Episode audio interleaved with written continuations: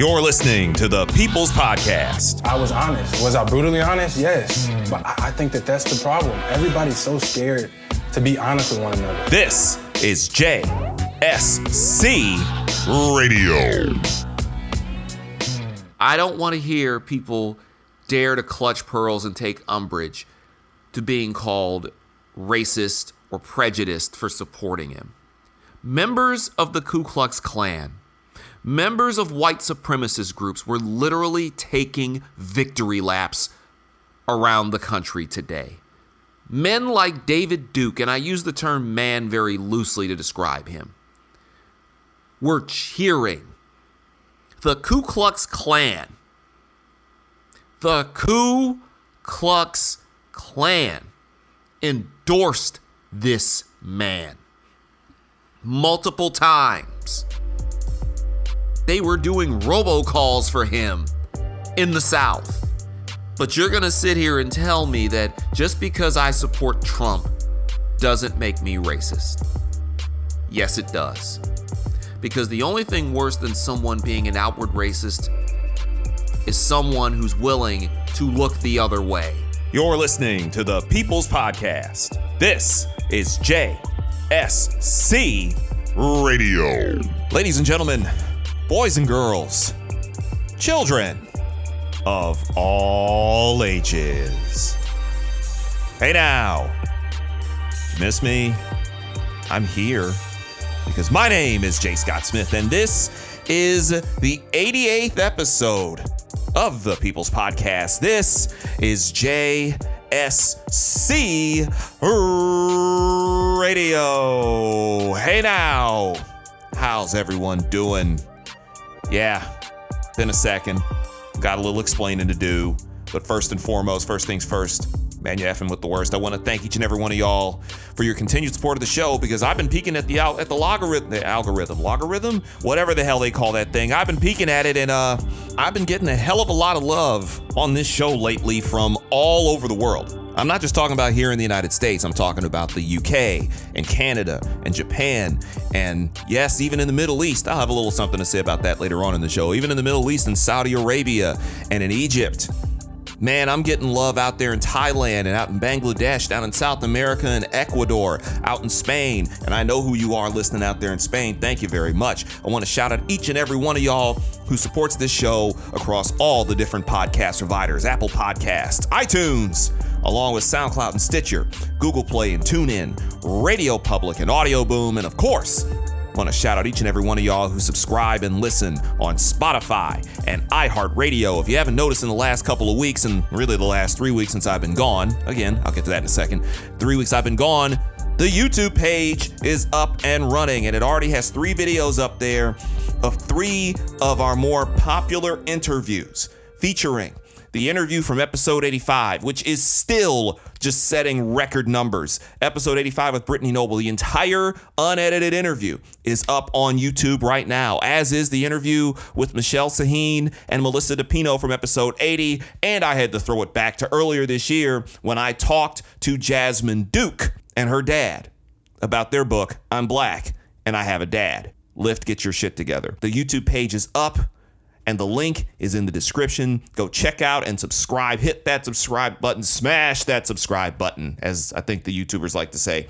Expect to not only have content from previous shows on there, but I'm working on getting exclusive YouTube only content in the near future up on the page. So thank you, damn it, thank you. You can follow me on social media at J Scott Smith on Twitter. That's J A Y S C O 2 T's S M I T H. I am verified. Original on the Twitter machine. I am also, of course, you can follow the show at JSC Radio on Twitter. I am on Facebook at Real J Scott Smith, verified there too. Original. And I don't give a damn what you say, Instagram. You're going to verify me. I'm at J Scott Smith as well. So, yeah, where the hell have I been? This has been a difficult run of things. Things are difficult in this country as a whole for a variety of reasons. I'll, I'll hit on that as we go in this segment here. But yeah, trying to figure out uh, what's next for me overall. Clearly, the show's not going anywhere. That's not what this is. This show is not going anywhere. I, I, that's that's never been up for question, never up for debate. We are going to keep pushing and smashing through this thing because this show is what keeps me whole. You guys love it. You guys dig it. It's getting more and more traction. We're finally getting some ads on here. It's getting some eyes and some ears on the proverbial brand. So don't worry. This isn't some announcement the show's going anywhere. I'm only at episode 88. We're getting into at least triple digits. We're, we're, we're just getting started when it comes to this. But I mentioned this year has been difficult for me in a multitude of ways. And it's made the show a little less consistent than it once was. And to that, I apologize to you guys because you deserve to have me be a lot more consistent on this show. You deserve to hear a lot more of this show. It's just been very hard lately. Financial issues, issues with employment, issues with just keeping things moving, keeping the internet going. It's tough. It's tough. And anybody who's a podcaster gets it. See, I'm not walking around here with a podcast company with a without some major company bankrolling me. I'm not out here in a high profile, high tech studio. I do all this from a computer and a mixer board and a microphone and a couple extra things that help me get some of the sound pulled for you. And I've been doing it this way from the very beginning. And if it were up to me, I would largely keep doing it this way. I would just have, you know, a little extra money thrown in there. That's why I hope you support whatever ads you hear on this show. That's why I would love for you to jump on the Patreon page, patreon.com slash JSC radio. That's why I need you to support YouTube. Start getting some monetization, some money flowing in on that shit too. Because I'm going to keep doing this show. That's for damn sure. But I want to make sure it's done a lot more consistently. For you, I owe each and every one of you guys that. Because as you heard there in the intro, there's so much for this show to talk about. This started off ostensibly as a sports show. And yes, the topic of sports will be breached in the second half of this show. We're not going to have too much fun, unlike the last episode, unfortunately. But another thing that's been happening in the last few weeks, really the last 10 days to two weeks, has just been the goddamn madness that has happened in this country. I tried to warn you two years ago that was almost exactly two years ago. That clip you heard was from November 9th, 2016, episode 23, the day after. Yes, that will be going up on the YouTube page eventually. But I tried to warn you, and I referenced it even in the uh, episode 85.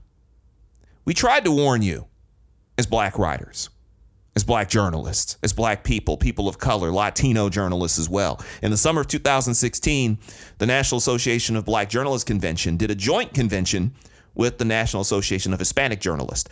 There was a whole lot of black and brown floating around in Washington, D.C. And at the time, we all knew what was up. And we've been trying to tell you, motherfuckers, exactly what was up if he were allowed to become president of the United States and his minions were allowed to infect the government. Well, now, after two years. You've seen that.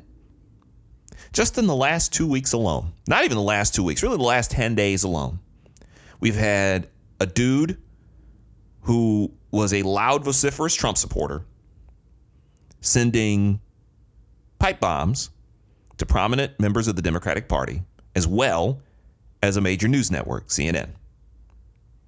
They caught him a week ago in Florida living out of a van slathered in Trump stickers and Trump paraphernalia. 24 hours later, at a synagogue in Pittsburgh, on the other side of the state of Pennsylvania, about a four hour, five hour trip by car from Philadelphia. An anti Semite white supremacist walked into a synagogue and murdered 11 elderly people while they were praying. Two days prior to that, in Louisville, Kentucky, a white supremacist attempted to storm a black church during a Bible study, similar to what happened in Charleston. He attempted to storm a black church, but when he was stopped from doing so because the doors were locked and there was security, he went down the street to a Kroger. And those of us who are from Michigan know all about Kroger. Went down the street to a Kroger and randomly just shot two black people. Shot a black man in the supermarket itself and shot a black woman in the parking lot putting groceries away. Doing something that so many of us have done so many goddamn times. When confronted by a white man with a gun, the shooter said to him, You have nothing to worry about because whites don't kill whites. The level of racism in this country has always been an issue. This ain't no new shit. Anybody who's black or Latino or Asian, despite the Republicans trying to weaponize the Asians on, into their favor, whether you're black or Latino or Asian, Native American, just look at what they're doing with voter rights out in North Dakota, which, of course, coincidentally, I'm sure, has a very tight Senate race as we head into the midterms. You look at race in this country, racial discrimination, religious discrimination, the way that Jews have been treated throughout history in this country, and the way Muslims have been treated over the last 20 years. You look at the treatment of the LGBTQ, how Donald Trump has, I mean, you notice he says he does this a lot. Whenever he says he loves a section of the population, get ready for him to do some really racist shit to it. How he got up on stage and had the nerve to say that he would be the most pro LGBT president ever, and then immediately ban transgender people from the army and is trying to erase transgender from even being described, even being a word, or even being a thing in this country. The level of hatred in this man and in this administration is mind boggling. It's the type of thing we haven't seen since the 1940s. And we warned you. We all warned you. You didn't listen. We were overreacting. We were we we were we were stoking. We were the real racists. We were needlessly stoking worries when there were no problems. I told you in episode 85.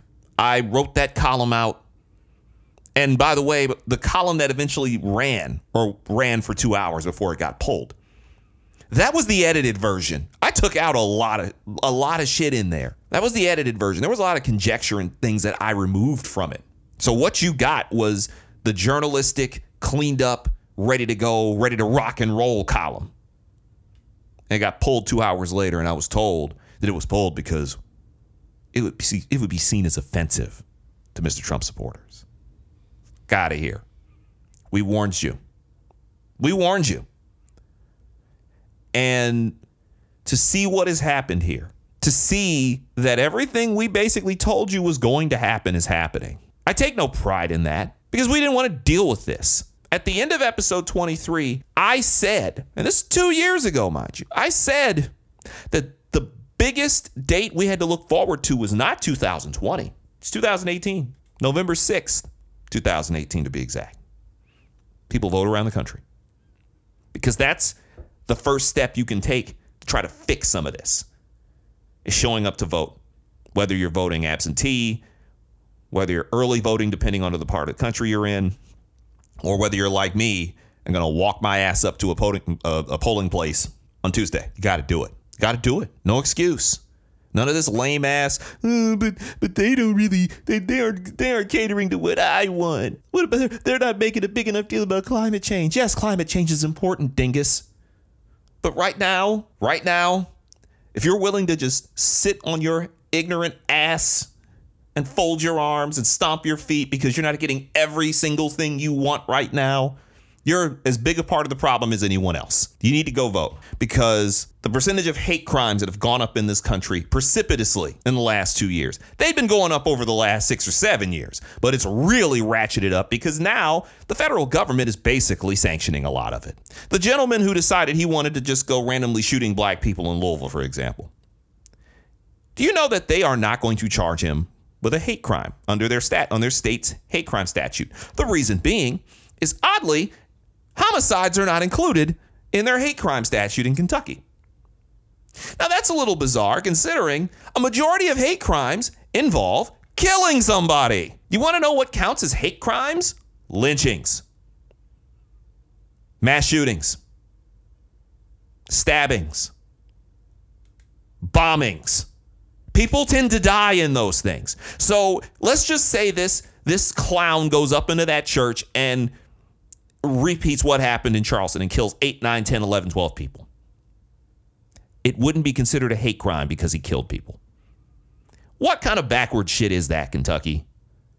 My man Rex Chapman, who's playing the NBA, he's been loud about this sort of thing too. What the hell is that? Literal hate crimes throughout history include Emmett Till. Includes the bombings of churches really across the South, but especially in Alabama, my mother's native Birmingham, Alabama. The history of lynchings in this country is mind blowing. James Byrd, We're going to get more recent times. James Byrd being dragged behind the car. Matthew Shepard being murdered out in Wyoming. Those are hate crimes. Yet, if this guy had gone into a church and murdered a dozen people because of their race specifically, wouldn't have counted as a hate crime. This is what has been wrought. This is what matters. This is why voting matters. This is why being civically engaged matters. This is why all your whining about the Democrats don't give us every single thing we want. Meanwhile, there are Republicans on that side who are just happy to vote for this bullshit that's going on here.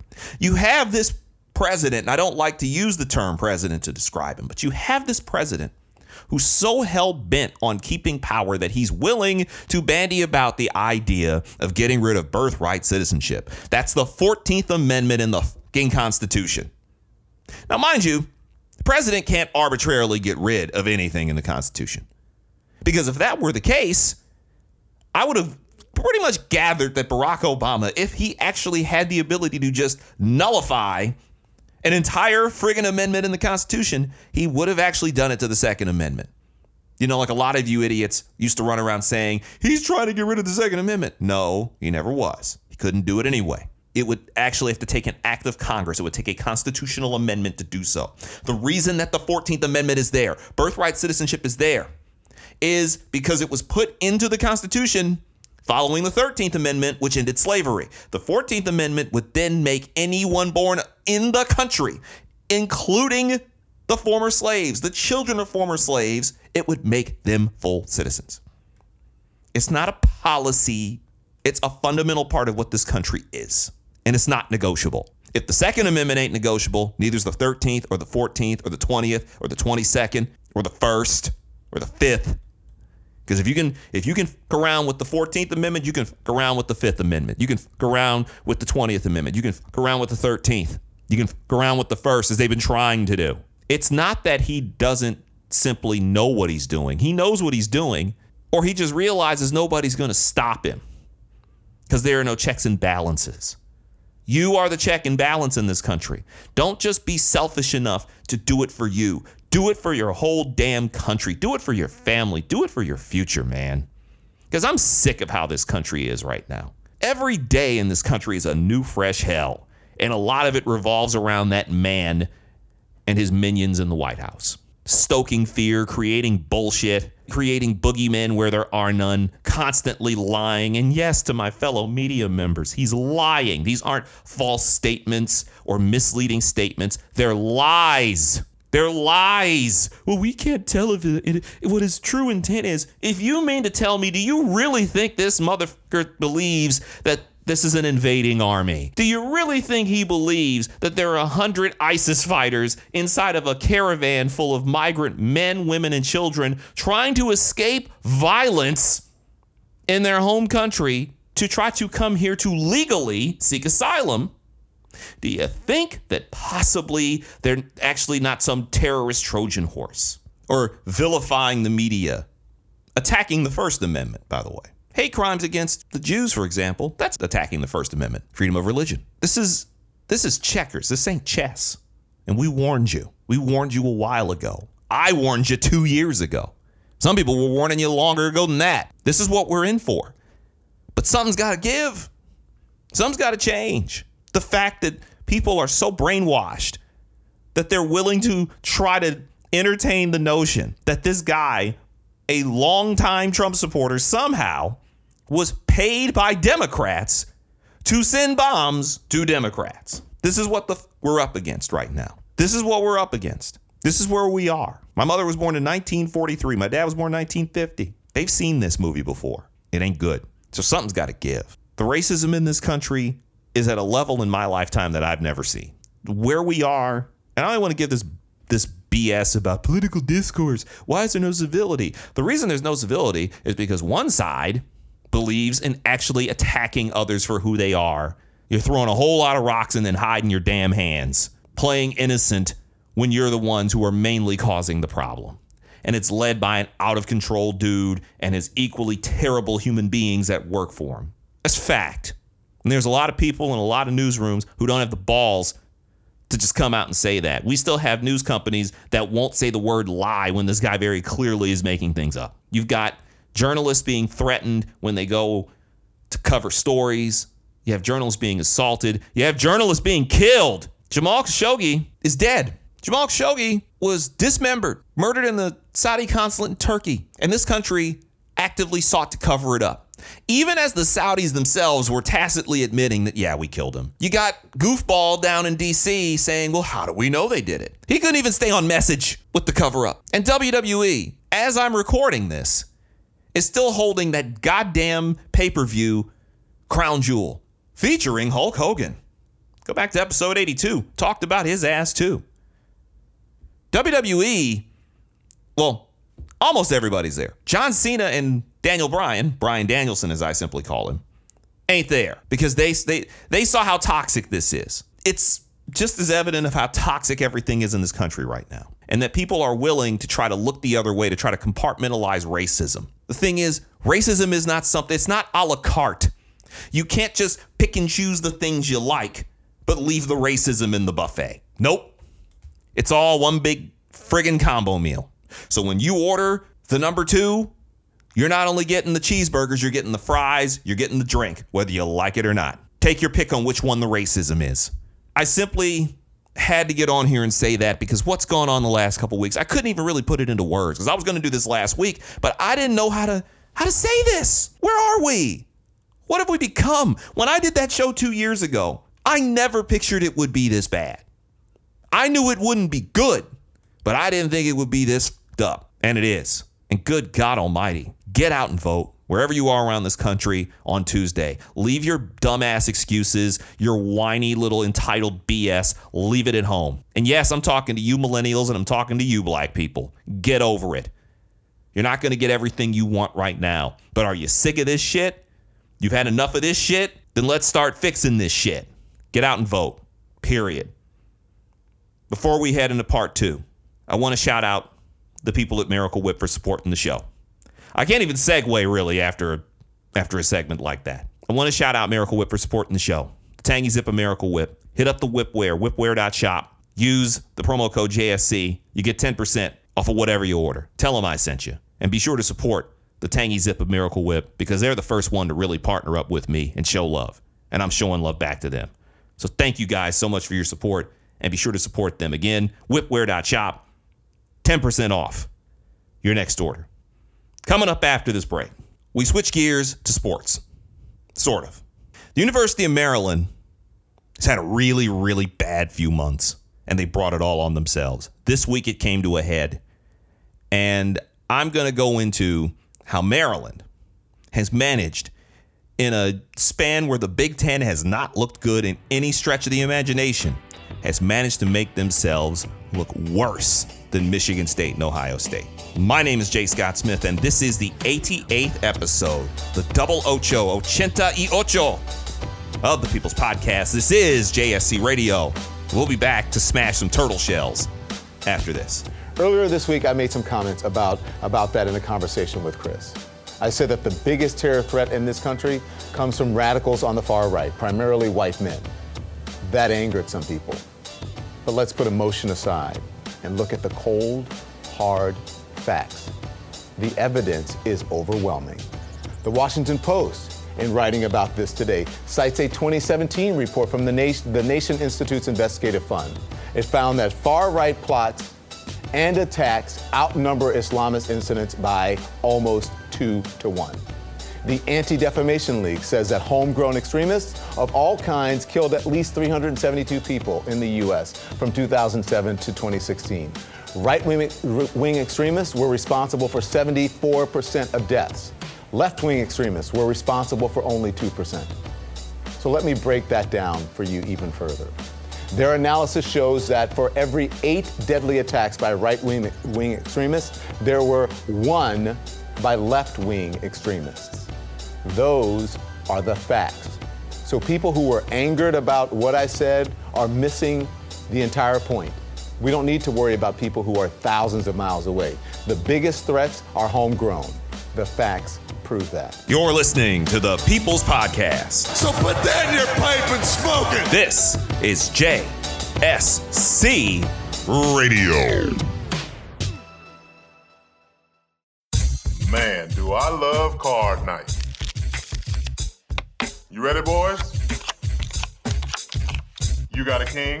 Go, fish dad. Oh, come on. this is WWE superstar Titus O'Neil. It only takes a moment to make a moment. Take time to be a dad today. Learn more at 877-4DAD-411 or visit fatherhood.gov. Brought to you by the U.S. Department of Health and Human Services and the Ad Council. Hey now, it's J. Scott Smith here, the host of JSC Radio, which you can now hear on Stitcher Radio. That's right, Stitcher is radio on demand. Now you can download the free app today and it's available on iOS, Android, as well as Nook and Kindle Fire. You can take JSC Radio anywhere. The app is free, you can listen anytime, anywhere. Now, if you're wondering what Stitcher is, Stitcher is an award winning free app that lets you listen to all of your favorite shows, plus discover 40,000 news, entertainment, and sports shows such as JSC Radio. You can create custom playlists. You can rate and review this show and others on Stitcher. Please drop a friendly review on the show. Not only is Stitcher available on all smartphones and tablets, it's also in over 4 million car dashboards. It's on demand and on the go. No downloading, no syncing, no wasted memory on any of your devices. You can stream your favorite podcasts, like JSC Radio, for free on Stitcher. If you don't have the Stitcher app, simple. Go to Stitcher.com today or check out the App Store on whichever device you use. Stitcher Radio. Be sure to check it out. You're listening to the People's Podcast. I'm not going to be responsible for what happens next. This is JSC Radio. It should, it, he should have never been reinstated. They should have moved on. They should have never brought him back. There shouldn't have been what transpired the last 24 hours uh, as it pertains to people, you know, volleying back and forth. Some people thinking he should have stayed. Other people uh, looking for him to leave. The reality of the situation is clear. A kid died. Uh, he's not. He didn't kill the kid. He didn't kill Jordan McNair. Okay, and nobody's proclaiming that. But uh, he has been accused of negligence of duty. Uh, the culture, the environment was considered toxic. You had some of the players who wanted him gone. As a result of that, the president wanted him gone, and the Board of Regents not only refused to do so, but basically threatened the president's job, to my understanding, that if he didn't make the call, they would they would let him go. And so when you have all of that going on and the public outcry, it being what it is, uh, the reality of the situation is you combine that with the fact that you're six and seven one year, you're four and eight another year, you're five and three without him. You're literally asking yourself, this coach is getting paid $2,512,000. You got a Big Ten television contract and everything else to consider with the bad publicity and everything else. What the hell is the problem? What's the debate about? The reality is, is that he should have never been brought back, but I don't blame him for fighting if somebody is saying, you're responsible for my child being gone. That's something you fight. But if you're saying you should have acted more expeditiously, you should have done things, you should have been more thorough in terms of in, in terms of negligent. It's hard to argue against that. And so sometimes you just got to cut your losses and say, for the, in the best interest of the program, I don't need to be here. And I'm sorry he didn't do that. He had to be forced out. This is the 88th episode of the People's Podcast. This is JSC Radio. Welcome back. J. Scott Smith here, back at you one more time. Again, want to thank each and every one of you who's been supporting the show across all the different podcast providers Apple Podcasts, iTunes, on SoundCloud and Stitcher, Google Play and TuneIn, Radio Public, Audio Boom, and of course, on Spotify and iHeart Radio. Of course, also be sure to hit up the YouTube page. I put the link in the description. It's simply a bit.ly link. Go to bit.ly, bit.ly slash JSC Tube. The JSC Tube. You know, like YouTube. It's just getting started, but I'm to need every single little bit of thing you can toss on there, any view you can give. I got three videos up there now, more of them on the way, and I cannot do it. This show cannot keep pushing on. Hell, I can't keep pushing on without you guys out here. So thank you. Damn it, thank you for supporting the show. Big up to my man Doc Illingsworth, whose music you hear underneath you coming out of the commercial break. That's off his new album, You're No Fun. It's one of the biggest beat tapes that came out this fall so far. It's super dope. Link in the description to be able to cop that too on Mellow Music Group. Shout out to them. And of course, you can also get it on Bandcamp. So shout out to my man Illingsworth and Awesome Jones, who did the cut you heard at the start of the damn show. Also, big up to my man Chris Pritham for tossing me a track. That's the one you heard going into the break as we were coming out of the last segment. So it's been uh it's been active. It's been very active. Sports has been very, very flipping active. The Red Sox won the World Series. Yawn. The NBA season is off and running. The Golden State Warriors look like they are about to be unstoppable this year. In the in the last week alone, between Steph scoring 51 points, no, 52 points, he scored 52 points in three quarters and hit 10 threes.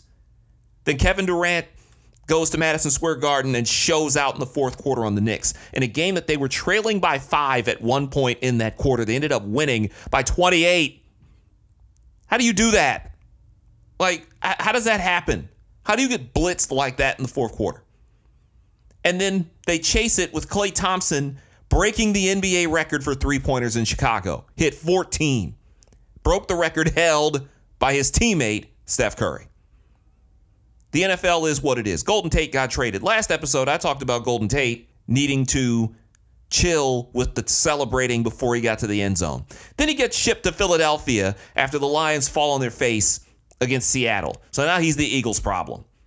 And the Eagles are either going to absolutely love him. Eagle fans are either going to absolutely love Golden Tate or they're going to hate the ground he walks on. There is no middle ground. I ain't tripping about him being gone because, as you recall, not a big fan of his anyway. That's additions by subtraction in a lot of cases. And apparently the Detroit Pistons aren't very good. And Matt Patricia, who shows up in a in an oversized sweatshirt with an unkempt beard, a baseball cap, and a pencil in his ear, had the nerve to talk to somebody about not looking professional. But I digress. I would love to get into all that. But instead, I'm getting into this with the University of Maryland. Now, those of you who followed this show, all you got to do is go back into the 60s of this episode. Episode 62, for example, being maybe the most obvious one. But I've talked about the issues that have gone on in college football plenty of times, including surrounding my alma mater, Michigan State University. Because, unlike a lot of people, I ain't afraid to bang on my alma mater when needed. And obviously, with the Larry Nassar thing, they definitely needed it. So go back to episodes 62, 63, and 64. It ended up being a three part thing where I talked about that in great detail. Episode 40 also hit on it. But Michigan State's not the only one. And I brought that up in previous episodes. They're right in line with a lot of different schools in the Big Ten between Indiana and Illinois, Ohio State, and of course the gold standard, Penn State, in terms of just trash humanity. But every school's got something. University of Michigan a few years ago had a kicker out there on the field who'd allegedly raped a girl. And they knew it. Oh, don't think. Again, don't think I forgot. Two things remember out here Pepperidge Farm and J. Scott Smith. You can follow me on Twitter at J. Scott Smith, J A Y S C O, two T's, S M I T H. Two schools that have also added to the problem are two schools that I argue shouldn't be in the Big Ten to begin with, and that's Rutgers and Maryland. Aside from the fact that Rutgers and Maryland are two East Coast schools with no connection to the Big Ten prior, and they're nothing more than really an anchor dragging down Big Ten sports. Rutgers more so than Maryland. At least Maryland kind of serves a purpose in basketball, but they're nothing in football. And Rutgers is subhuman in, in football. Rutgers just had a player kicked off their team earlier this week for attempted murder. And the sad thing is, it's not the first time since the Big Ten in their haste to try to somehow become an East Coast conference and gain some foothold in New York City. Yes, I know. New York City! Yeah, try to gain a foothold in New York City. Decided they wanted to admit, of all things, Rutgers into the conference as if suddenly everybody in New York was suddenly going to come clamoring for some Big Ten. But the problem wasn't just them, it's also Maryland. Maryland's an ACC school that, in its haste to try to make a little bit more money because they were in some financial straits, and the Big Ten's greed to try to make a foothold into the East Coast in Washington, D.C. Hence why the Big Ten tournament, basketball tournament, was actually held in Washington, D.C. and not where it should have been held in either Indianapolis or Chicago or even Detroit. Or hell, Milwaukee, because you know, there is the University of Wisconsin to think about. They had it in Washington, D.C. It didn't go well because the East Coasters, I repeat, don't give a shit about the Big Ten. But another problem is that you inherited not just a bad football team, but by all accounts, a pretty awful football program. Again, that's saying something considering we've had Penn State, who spent decades covering up for a pedophile coach who molested and sexually assaulted nearly 100 boys. I say that as Michigan State, their football program, our football program, has had way too many issues of violence and even sexual violence by its players. And that's not even hitting on Larry Nassar. With Ohio State having an assistant coach who beat up his wife, and Urban Meyer knew it. Seriously, it gets worse. I mentioned Michigan running Brendan Gibbons out there when they knew he had sexually assaulted a woman, and one of their offensive linemen basically threatened her into silence. This takes something for you to end up in that realm. But it's the University of Maryland. As you heard Stephen A talking about, and everybody knows it by now. They had a problem this week that came to a head. DJ Durkin, who was once an assistant under Urban Meyer, once an assistant under Jim Harbaugh at Michigan, was fired. Now, initially that was not the case. We all know the story, or if you've been following this, you know the story of Jordan McNair, the young man who was the offensive lineman who collapsed during a workout back in the spring and died a couple of weeks later. He died of heat stroke, and his death shined a huge spotlight on all the garbage that was going on in that program and how they were treating their players. ESPN reported on this back in August. And over the past several weeks, as I'm going to read from some of this here. Two current Maryland players, multiple people close to the football program, and former players and football staffers all spoke to ESPN about the culture under DJ Durkin, who'd only been there two years. Under DJ Durkin and strength coach Rick Court, who was fired after McNair died. Court was one of the first hires Durkin brought in. And needless to say, as you will hear right here, some of the things just were not good. And they talked about it on ESPN back in August. People wondering where, what about the head coach, DJ Durkin? Uh, what can you tell us specifically here, Heather, about some of the conditions these players were subjected to? It's just awful, to be quite frank. Um, as you mentioned, Jordan McNair had a temperature of 106 degrees when he was taken to Washington Adventist Hospital, and multiple players, current and former, that Adam Rittenberg, Tom VanHaaren, and I have spent months reporting and talking to, have told us mainly, most importantly, about a culture of verbal abuse that has just really run rampant throughout the program and instilled a sense of fear throughout this program. I can tell you many players were afraid to talk to us for fear of retribution from the coaching staff. Um, there have been instances, one player told us that um, he had a, a, plate of food knocked out of his hand. There's bullying, um, and, and it just continues to go back to um, much of it, the allegations against Rick Court, the strength and conditioning coach I mentioned, and just really a history of verbal abuse stemming from um, the way his philosophy is and their head coach, DJ To Durkin. kind of further add to this,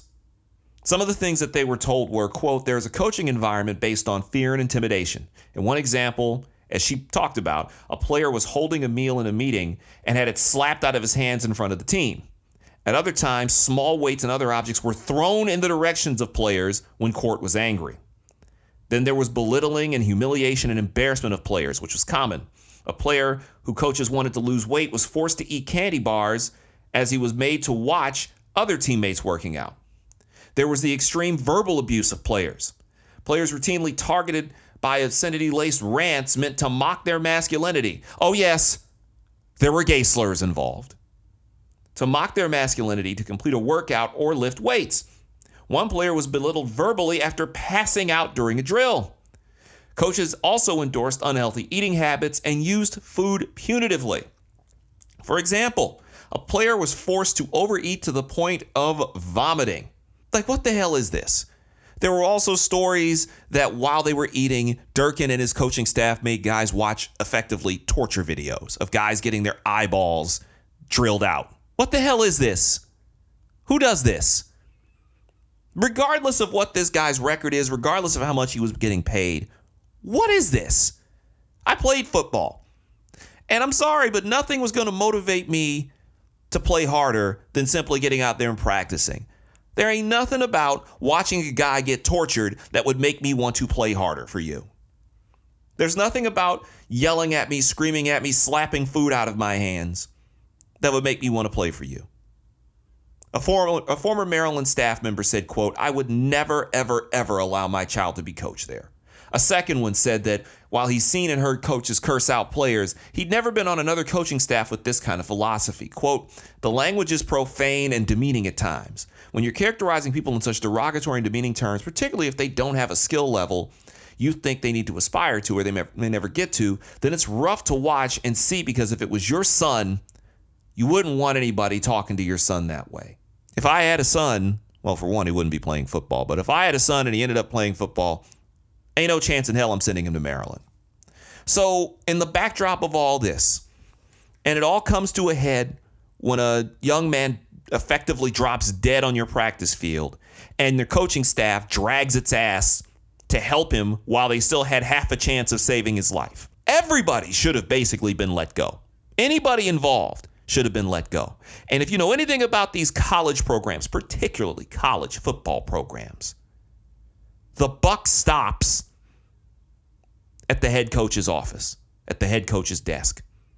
Whether it's Urban Meyer at Ohio State, whether it's Mark Dantonio at Michigan State, whether it's Jim Harbaugh at Michigan, whether it's Lovie Smith at Illinois, Pat Fitzgerald at Northwestern, it doesn't make a difference who you are. Nick Saban down in Alabama, the buck stops with you. So if you're the head coach presiding over this, you cannot feign plausible deniability and say I knew nothing or I didn't have any. I couldn't have stopped this. What do you mean? Well, the president of the University of Maryland, Wallace Loh, wanted him gone. It's a surprise the athletic director didn't get shit canned too, but it wanted him gone.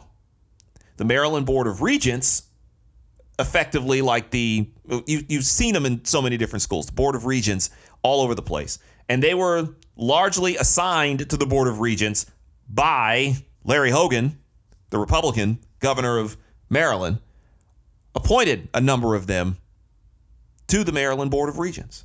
Somehow along the way, in what unfortunately has become typical of these universities, and who knows, maybe they saw what happened at Ohio State with Urban Meyer and they just figured, hey, let's do the same thing with DJ Durkin.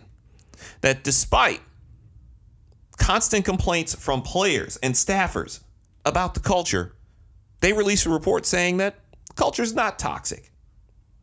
Quote, the commission found that the Maryland football team did not have a toxic culture, but it did have a culture where problems festered because too many players feared speaking out. That's a toxic culture. That's what happens in toxic relationships. If you can't talk, it makes everything worse. It festers and boils to the surface.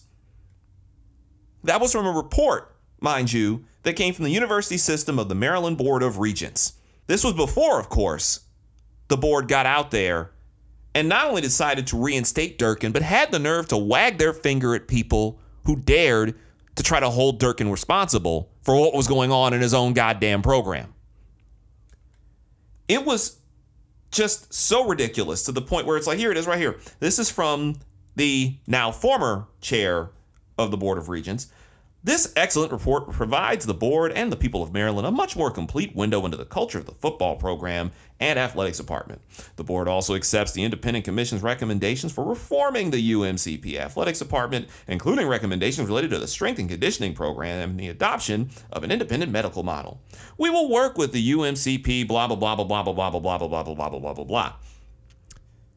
They tried to do for Durkin what was done for Urban Meyer let's just go beyond the fact that a kid dies on his watch, that they are borderline abusing players in practice. That when the kid collapsed on the field, a coach is screaming, Get him the f up and drag his ass off the field. Let's forget all that. DJ Durkin was not a good coach. Maryland football is not a good team. In his two years there, he had a record of 10 and 15. This isn't Urban Meyer with a couple of national championships and multiple 10 win seasons. Not to say that it's cool to keep him around with all the BS going on in his program. But for you to even do this, for them to bend over backwards, and yes, they've paid Durkin a ton of money, and I'm not sure how that's going to work, but they paid him a ton of money.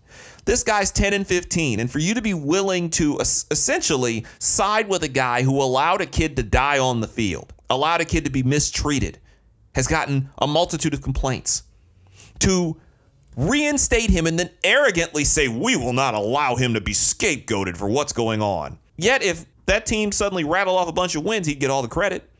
But you don't want to give him any of the blame when all this bullshit's going on. You're trying to tell us that we're not supposed to think that he knew any of this was happening?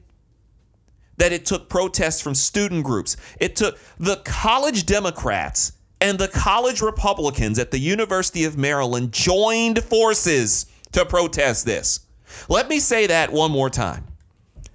The college Democrats and the college Republicans joined forces. The NAACP, because McNair was black, the NAACP joined up. Hogan himself spoke out against this. But the Board of Regents was so arrogant, so clueless to this, that not only did they keep Durkin, they threatened the job of the school's president. And yes, Wallace Loh is not perfect in this. He's not without fault in this entire bag of nonsense, but he was the only guy who at least somewhat seemed remorseful. He seemed like he wanted to at least attempt to do the right thing. And instead of Durkin getting fired, they were threatening the president's job for not bringing this guy back. Plus, according to the Washington Post, they were going to bring back the trainers that let that kid die on the field.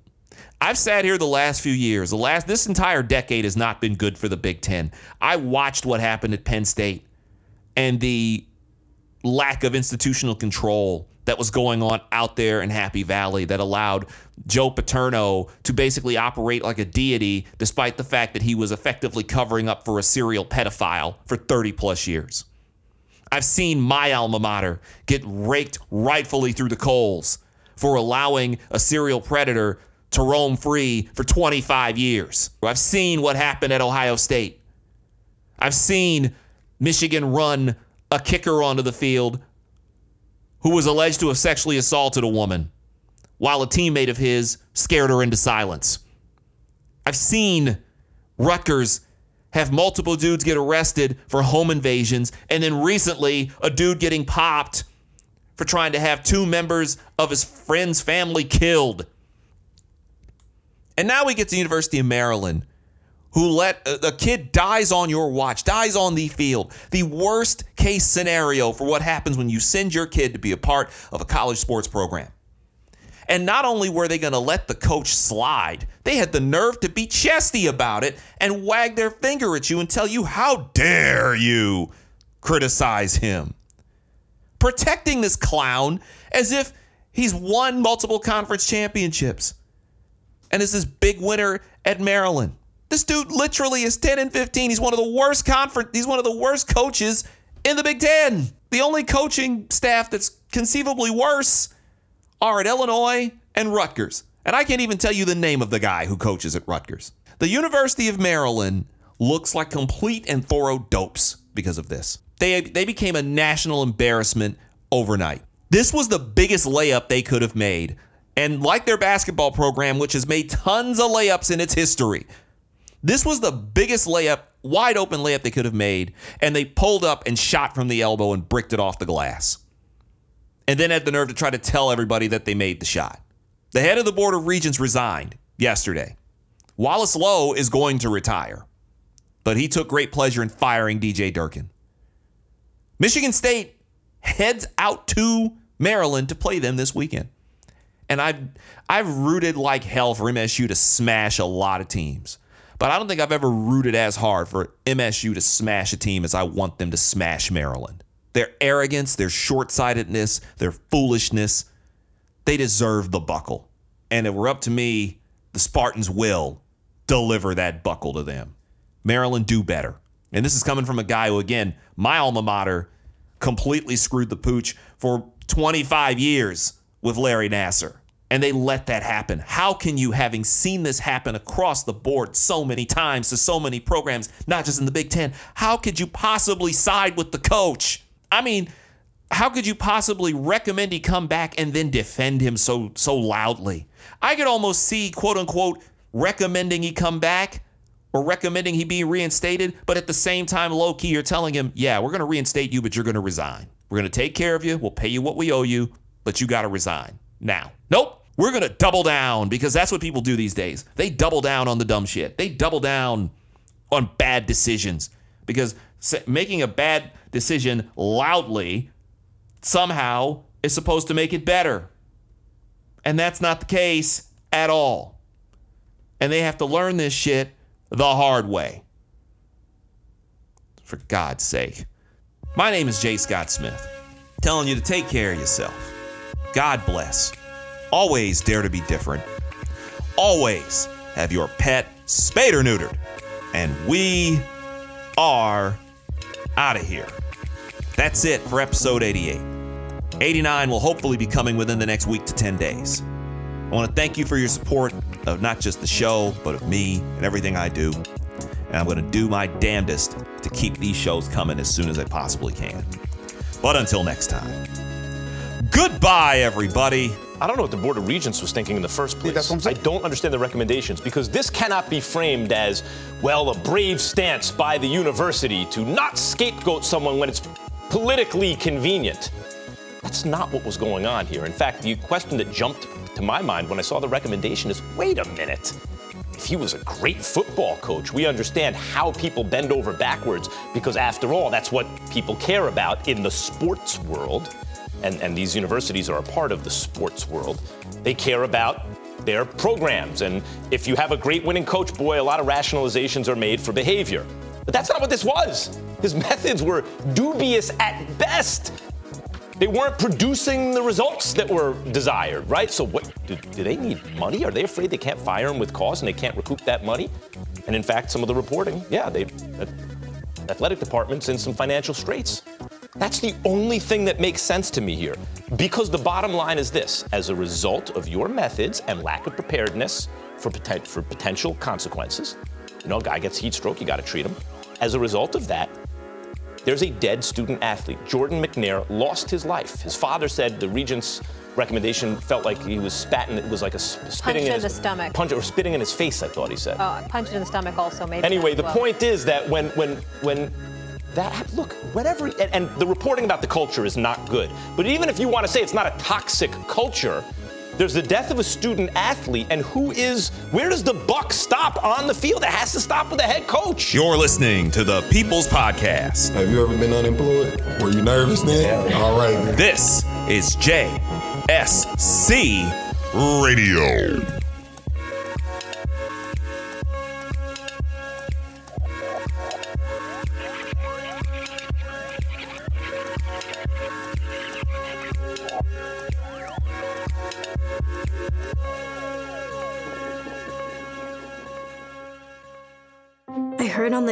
News about that five year old who found his uncle's gun. The kid didn't know it was loaded. I heard on the news about that 14 year old girl who was bullied online for like a year. She couldn't take it anymore, so she got her dad's gun from his nightstand. I heard on the news about that guy who broke into someone's house, stole a gun from the hall closet. He accidentally shot his cousin in the head. She killed herself. And later, killed the owner of the store he was trying to rob. If you own a gun, you have a full time responsibility. When you aren't using it, be sure it can't get into the hands of curious children, troubled teenagers, a thief, or anyone else who might misuse it. Your family, friends, and neighbors are all counting on you. Remember, always lock it up. For more information on firearm storage safety, visit ncpc.org. This message brought to you by the National Crime Prevention Council, the Bureau of Justice Assistance, and the Ad Council.